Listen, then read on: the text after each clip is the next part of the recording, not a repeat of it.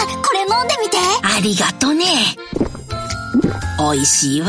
これはきな粉を入れた牛乳かね。正解。そしてごまパウダーの香ばしさ、黒糖と麦芽糖の優しい甘さ、もしやとろけるきな粉を入れたのかね。おばあちゃんすごい。老若男女に人気、新生とろけるきな粉。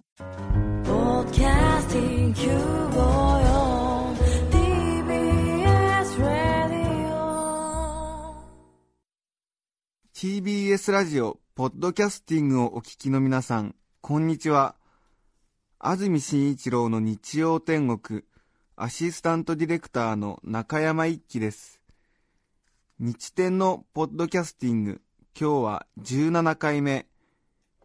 日曜朝10時からの本放送と合わせてぜひお楽しみください。11月11日放送分、安住紳一郎の日曜天国。それでは番組開始から10時24分まで続く石炭の話をお聞きください。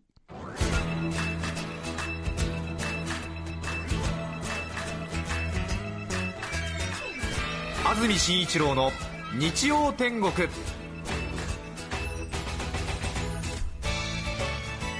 おはようございます。11月11日日曜日朝10時になりました。 TBS アナウンサー安住紳一郎です。おはようございます。佐藤沙耶香です。さて、今日の赤坂ですけれども、どんよりとした曇った天気になっています、はい、ちょっと連日ね、あいにくの天気が続いていますけれども、今日もどうやら一日はっきりとしない空模様になりそうです。ちょっとね、窓から差し込んでくる朝の光が弱すぎて、まだ夜が明けきらないかなと思って二度寝を決め込んだというような人もいらっしゃるんじゃないかなと思うんですが、はい、私は3度寝ほどしてしまいましたけれどもね、これだけちょっとね、太陽が照ってないとびっくりしますよね、はい。さて、今日の天気ですが、午後は所々で雨が降ったり止んだり、傘が手放せない一日になりそうです。雷を伴った強い雨が降るところもありそうです。日中の気温は16度から18度の予想で、昨日ほどではないが肌寒くなりそうです。明日は一方晴れ間が戻り、今週はしばらく晴れる日が続くそうです。ということで、今日まで我慢すると、明日から晴れるということらしいですけどね。昨日もね、13度ぐらい、12月並みの寒さと言ってましたけども、今日も結構寒いということで、現在赤坂が13度ですもんね。肌寒いですよね。私も今朝来るとき傘は持ってこなかったんですけれども、雨にやっぱり 5,6 分当たりましたね。降ってましたか。パラパラと降ってましたね。傘差している人が3分の1ぐらいいらっしゃいましたからね。ちょっと今日は本当にあいにくの天気という感じで、家にいるという方が多いかもしれませんけどね、はい、午前中ぜひラジオにお付き合いいただきたいと思います。さて、先日青森に行ってきたんですけれども、はい、大変いいところで、またいろいろおいしいものをいただき、また人情に触れ、楽しい仕事だったんですけれども、行った先でですね、石炭ストーブを見かけまして、はい、朝晩やはりもう寒いのでストーブをつけて仕事をしてらっしゃる方が結構いらっしゃって、その中で一軒行ったお宅で石炭ストーブを使ってるお宅がありまして、佐藤さん、石炭ストーブ知らないですよね。はい、よくわからないですね。よくわからないですね。はい、私も北海道に住んでて、どちらかというと道東、北海道の東側で比較的文化というか開拓の遅かった方に住んでたので昭和48年生まれなんですけれども、はい、ギリギリその石炭ストーブを知っている世代の最後ぐらいなんですよね。まあ、それがちょっと嬉しくもあったりするんですけれども、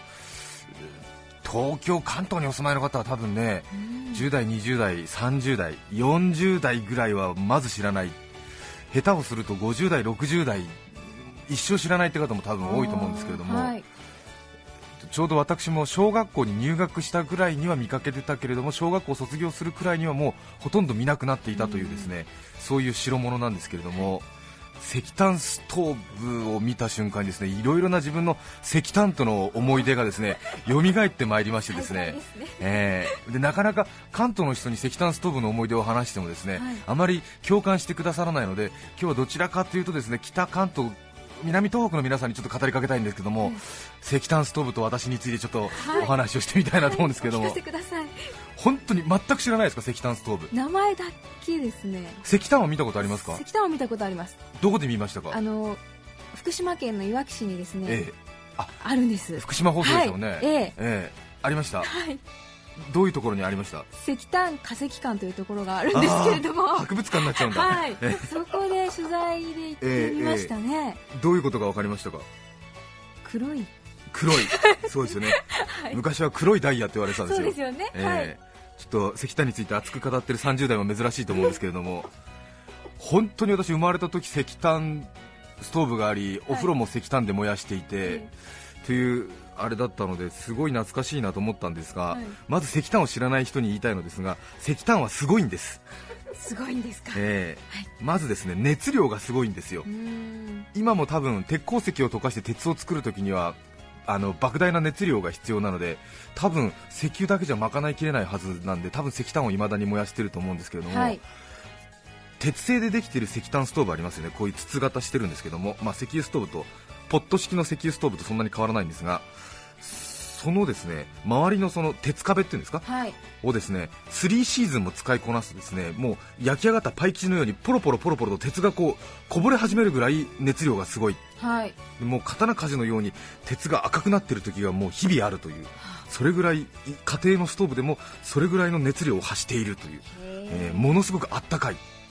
しかしものすごく二酸化炭素を出すんで、比較的最近は悪役に回ってるんですけれども、火をつけるときから火の調整がとても面倒で、はい、出かけるときなんかは家にある石炭ストーブ1時間ぐらい前から消火の段取りを踏んどかないと危なくて出かけられない、こうちょっと空気の通風口みたいなところをこう閉めたりするんですけど、それで消えたりするんですけども、もう1時間ぐらい前からちょっと消す作業に入ってないと、いつね、火が出るかわからないから、であとなんか二輪車、バイクのバックファイアみたいに突然ポーンってなったりする時があるんですよ。怖い、ポップコーン作るみたいにボーンってなる時があるんですよね。それで家中張り巡らしてる煙突からこうボーンってすすが出たりする時があるんですけどもちょっとそういうバックファイア現象も起こしてしまったりするんですけどもね、はい、でもなんかこうしかしながらですね、子供にしてみるとね、こう石炭をくべたりする作業がとてもね楽しい。一方でこう石油ストーブのダイヤルで火力を調整するスマートさにも憧れたりするんで、ね、なるほど、私は、ね、小学校の時にそれが一番やりたかった、はいはい、でね、若干ちょっとお金に裕福な家から石油ストーブに、ね、変わっていったの、それで友達の家はね、こうコロナとかのこう石油ストーブに入れ替わってるわけなんだけれども、ダイヤルの火力調節が1から6まであって、でこう普段は2とか3にしとくんだけども、で消化するときはそれを0にすればいい、当然石油ストーブはそうなんですけども、そのなんか都会的なスマートさにものすごく憧れた、0にするっていう、0にする、ダイヤルで火力調節できるんだっていうね、なんかちょっとそういう思い出がありますね。ちょうどテレビがガチャガチャのこのチャンネルからこうパッパッパッパボタン式のチャンネルに変わった時の感動に近いものがねありましたよ。で家の前には石炭小屋というものがですね必ず各家庭に一つありましてですね、木製のですね物置と大抵セットになってるんですけども、こう炭小屋って分かんないですよね。分からないですね。その各家庭に秋口になるとトラックが横付けになりまして、そこに石炭をバーってくべていくわけなんですけども、大きな米びつって言うとあれですけど、もっともっとでかい本当に物置ぐらいの大きさのある、原理的には米びつと一緒なんですけども、要するに秋口に上から石炭を大量に入れて、下の取り出し口からちびちび取り出して使うっていう、石炭小屋、通称炭小屋っていうんです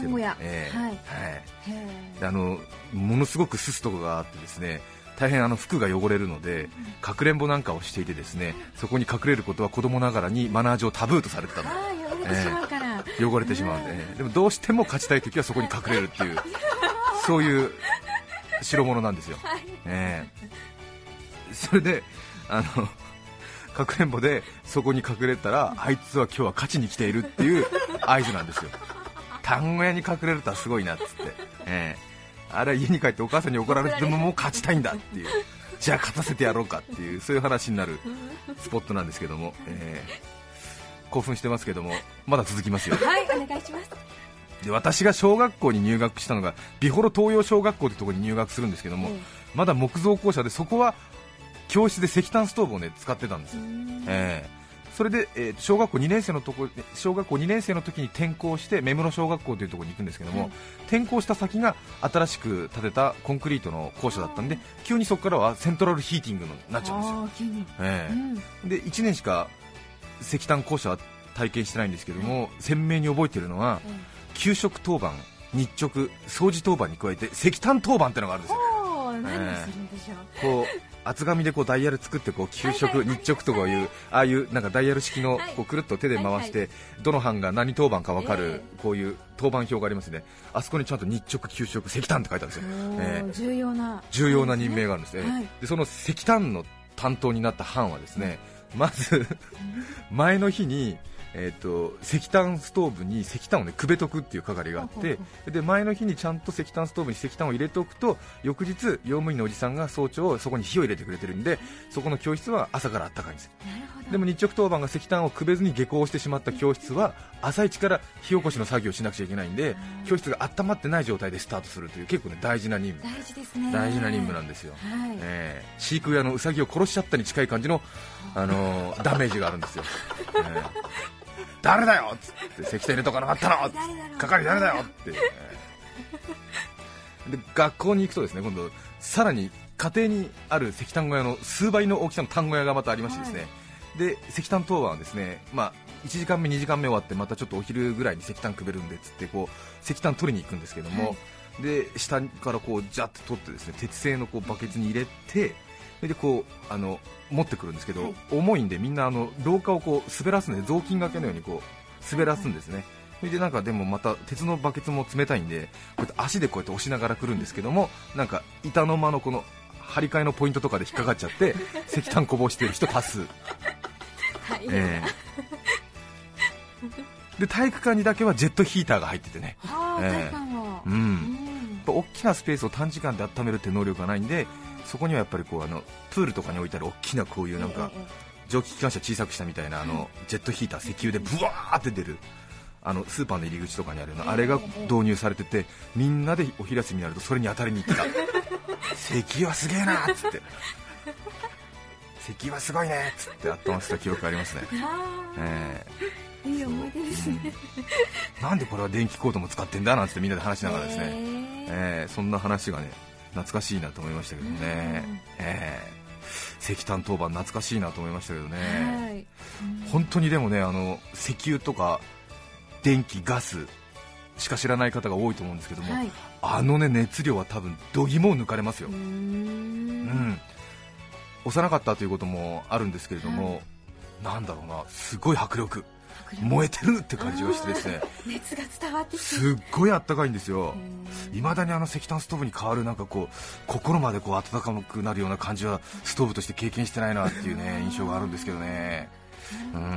心まで温まるのいいですね。そうね、何につけても昭和トークなりにけりって感じかなっていう感じなんだけどねどうですかね。で小学校2年生の時から住み始めた家はですね、さらにお風呂も石炭で沸かすお風呂がついてましてですね、準備に時間がかかって消化に手間取るってこともあるんですけど、やっぱり熱量がすごいんで、そのお湯がものすごい状態で沸くっていうのもそうなんですけども、脱衣場とか洗い場とかがサウナ並みに熱くなるんですよで独特のすすの香りと立つとね、ほんと立ちくらみがするぐらいサウナ状態になってて、で結構お年寄りの人はなんか暑すぎて石炭ストーブのお風呂に入れないって人が、いたりするんですよね。でこうそこにその石炭釜みたいのでお湯を作ってるわけなんですけども、そこにちょっと洗い場の方からこうシャンプーとかしてて水が飛んじゃうと軽い水蒸気爆発みたいなの起こすんですよあまりの暑さにボーンっつってシュパーっつってでなるべくその石炭釜の方に水をかけないようにシャンプーするっていうのが、幼い子にとっての大変大きな使命の一つなんですよなんで、でこうすすが大量に発生するので、必ず煙突掃除が必要になるんですよね。で部屋の中にこう張り巡らされているスチール製の煙突をこうポコポコ取り外して、外に持ち出して、で町内会の人なんかがまとめてやってくれたりとかねするんですけれどもね、こう外の庭先の雪が真っ黒になってるんで、うち今日煙突掃除したなっていうのが分かったりするんですけどね。もうね石油ストーブだとそんなにね煙突掃除必要ないですからね、確かにめんどくさいですけどね。そんな煙突でまた一つ強烈なエピソードを思い出しまして、はい、この話はねちょっと自信があるんですよ、はい、ぜひぜひちょっと2007年のちょっとね、はい、オープニング大賞取れるんじゃないかなっていうぐらいのですね、はい、いい話がね一つあるんですよ。これちょっと昨日思い出しましてね、ドキドキする。私幼少の頃トイレに行く前に必ず下半身をストーブで温めるっていう行為をしてたんですよ。木造のボロい家に住んでたんでトイレがねものすごく寒いんですよ、はいはい、それでこう朝の大一番の時はですねよく体を温めてから行かないと寒さのためにちょっと途中で延期再試合になってしまう時がある。でしっかりサスペンデッドになってしまう可能性があるんで、はい、しっかりこう下半身を温めていくっていう作業をしてたんですよ、幼少の身より、気持ちわかりますよね。わかります。本当寒い、トイレが木造で組み取り式だから下からスーッて冷気が来るから、だからもう朝お尻をペロンって出して四つん這いになって石炭ストーブのところでお尻をよーく温めてからトイレに行ってたの。想像してしまいます。いや幼少だからね、はいはい、4歳ぐらいだから大変可愛らしい。で下半身を温めるベストポジションっていうのがちょっとあって、はい、石炭ストーブがこうあって、でそこから横の方にこう30センチぐらい煙突がまず真横に出てる。でそこからこう L 字型のこうつなぎの煙突を経てまっすぐ上に煙突が上がってるっていうことなんだけれども、はい、その石炭ストーブからこう真横に出て L 字型になるでしょ、はい、すると熱気がこっち側に一瞬煙突側に押し出されるで、はい、でその熱風がその L 字型にこうダイレクトにぶつかるんですね。なんでこの L 字型になってる部分が一番熱持ってるんですよ、はい、でも結構真っ赤にすぐなったりするんですが、でこうスチール製の煙突なんでこうコーナーするところの L 字型はこう蛇腹が切ってあってこう、はいはい、クッと曲がってるんですね、 L 字型にね、はい、で幼少の身より私は四つん這いになってこの辺にお尻を近づけるっていうのが一番いいなと、はい、ベストポジション、野良猫のように暖かいところが本能で分かっちゃうっていうね、はい、で私は四つん這いになってふんふん言いながらそこにこうお尻を近づけてずっと温めていたという、はい、で四つん這いになるとこう便意も高まってくるんで一石二鳥なんですけども、でそんなことをやってたらですね、なんとある日私はその蛇腹状になってる L 字型の煙突のところに尻タブをねくっつけてしまうんですよ。で大やけど、ふんふん言ってるうちにお尻をつけちゃったの。でも尻タブなんでね反応が悪かったんでにわかにね驚かなかったんですよ。でなんかね幼心になんかついたなっていう感じはあったんだけれども、大丈夫かなと思ってトイレに行って用を済ましてきたんでね、はい、そして初めてそこでパンツを履くじゃない、はい、そしたらやっぱりこう気みずれしちゃって、うん、痛いっていうことになったわけ、はいはい、それで母親に痛いって言ったのねでどうしたのって言うから、はい、いやちょっとトイレに行ったらお尻を怪我したっていう風に言ったの、うん、すると母親は当然、うん、あちょっと硬いうんちをしちゃって肛門が切れたんだと母親やっぱ思うわけトイレだったね、3歳4歳の子でトイレ行ってお尻怪我したって言ったら多分母親はそういう風に思うと思うんだよね、で多分子供のくせにどんな硬いうんこしてるのかしらなんて思ったのかもしれないけれども、はい、そこで一件落着で母親は取り合ってくれないから私は悲しくそのまま寝たんですよ。その日は一日遊んで過ごして、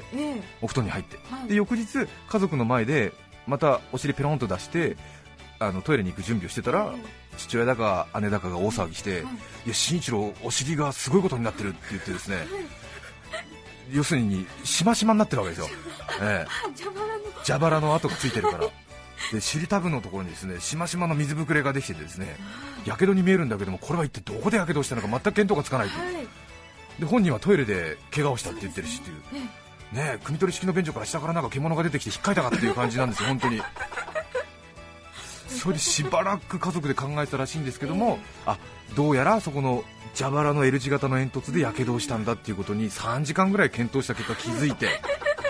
で蛇腹のとこにどうやらケラチンがついてるから多分ここだろうみたいな現場検証行われてやったわけなんですけど、しばらくねなんでついたのか分かんないっていう、でね10歳ぐらいになるとねそれがねこうお尻タブについてたやけどなんですけども、成長とともにどんどんどんどん上に上がってきまして、はい、今も左の脇腹にあるんですけど、また残ってるんですね、あるんですけど中学生ぐらいになるともう本当に脇腹のちょっと下ぐらいに本当になんかねこう蛇腹の跡が4本ついてるもんですから、なんか大きな獣にこう引っかかれたような爪痕みたいな傷跡にこうジャッてなってるわけなんですね。それで中学校だったか小学校の修学旅行で友達の前で裸になった時に、わあ、安住何その傷って言われて、で俺は最初何のことか分かんなくて、で自分はそんなお尻にあったもんだって記憶してたのが脇腹に上がってきてるのは気づかないから、なんだこれと思って最初見てたんだよね。そしたら友達がなんか何それヒグマかなんかに引っかかれたのかって言われてそれでいや違う、小さい時は蛇腹の煙突でやけどしただけなんだけどって言おうかなと思ったんだけど、ちょっとカリスマ性が出るかなと思って、そうなんだよね、昔メアカンダケにいた時にヒグマにちょっと引っかかれて命からがら逃げてきたんだよねなんて言って、あの時のことを思うと別に何も怖いことないよねって言ってカリスマ性を上げ始めたでヒグマに引っかかれた少年っていう、話でも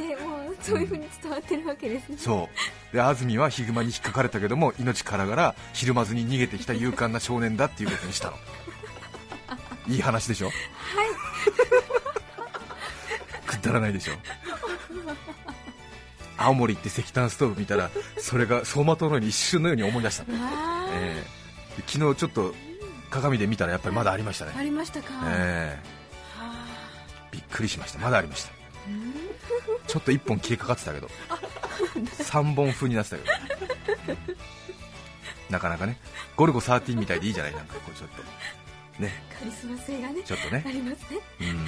夜を共にした女性からああこの人はいろんな、傷だと思ってるんだななんて本当ですね、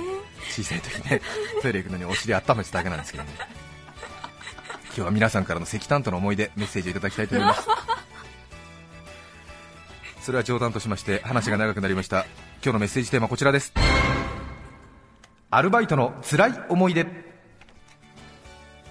日も事前にたくさんメッセージをいただいています。ご紹介してまいりましょう。所沢市おけぴ姫30歳 OL の方からいただきました。ありがとうございます。忘れもしません。今から12年前の高校3年生の4月、1ヶ月でおならが何回出るかというアルバイトをしました。すごいですね。アルバイトといっても親戚のお兄さんが大学の卒論か何かでおならについて調べており、1万円と引き換えにおならの回数チェックをしたのです。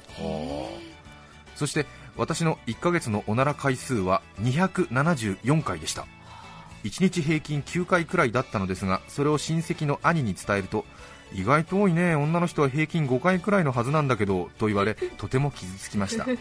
今でも親戚の集まりなどで会うと耳元でプーッと言ってきたりしますもうやめてよと笑ってごまかしますが、本当はとても傷ついています。1万円のために自分のおならを売った自分に日々後悔しているのです。へえ、アルバイトというかね、親戚のお兄さんの研究に協力したということですが、すごいですね。1日平均9回、女の人の平均は5回、そんなもんですか。あんまり意識したことないですもんね。そうですね。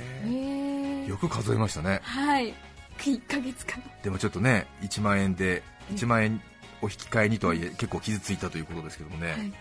本庄市の真似しないで虎さん28歳男性の方、ありがとうございます。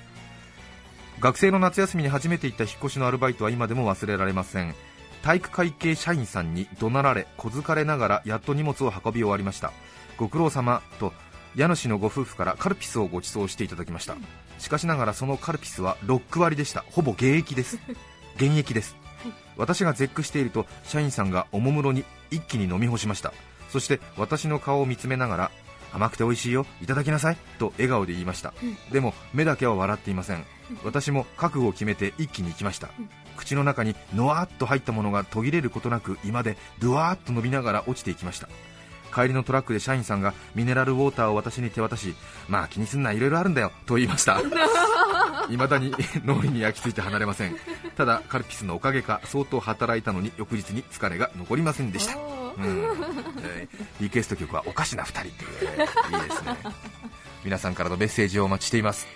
番組にメッセージを送ってくださった方の中から抽選で5名の方に何かと便利でシュールな表紙があなたの日常を演出、日展オリジナルノートをプレゼントします。今日のテーマはアルバイトの辛い思い出。皆さんからのメッセージお待ちしています。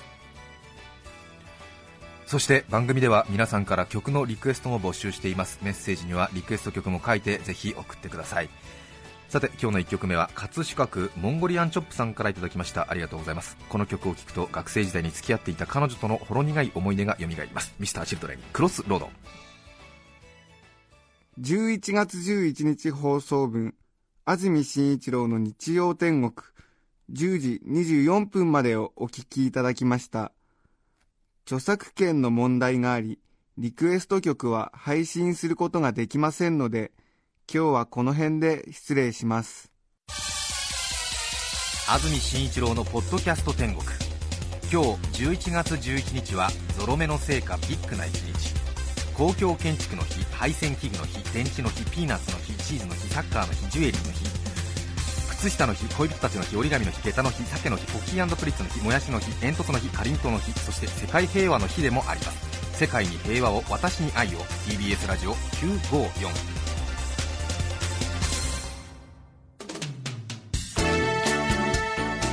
さて、来週11月18日、安住紳一郎の日曜天国、メッセージテーマは私のちょっとした特技。ゲストは元南極昭和基地の観測隊員で国立極地研究所名誉教授の上沼勝忠さんをお迎えします。ぜひ皆さんメッセージをお送りください。それでは日曜10時、TBS ラジオ954でお会いしましょう。さようなら。安住紳一郎のポッドキャスト天国。これはあくまで試供品、皆まで語れぬポッドキャスト。ぜひ本放送を聞きなされ。 TBS ラジオ954。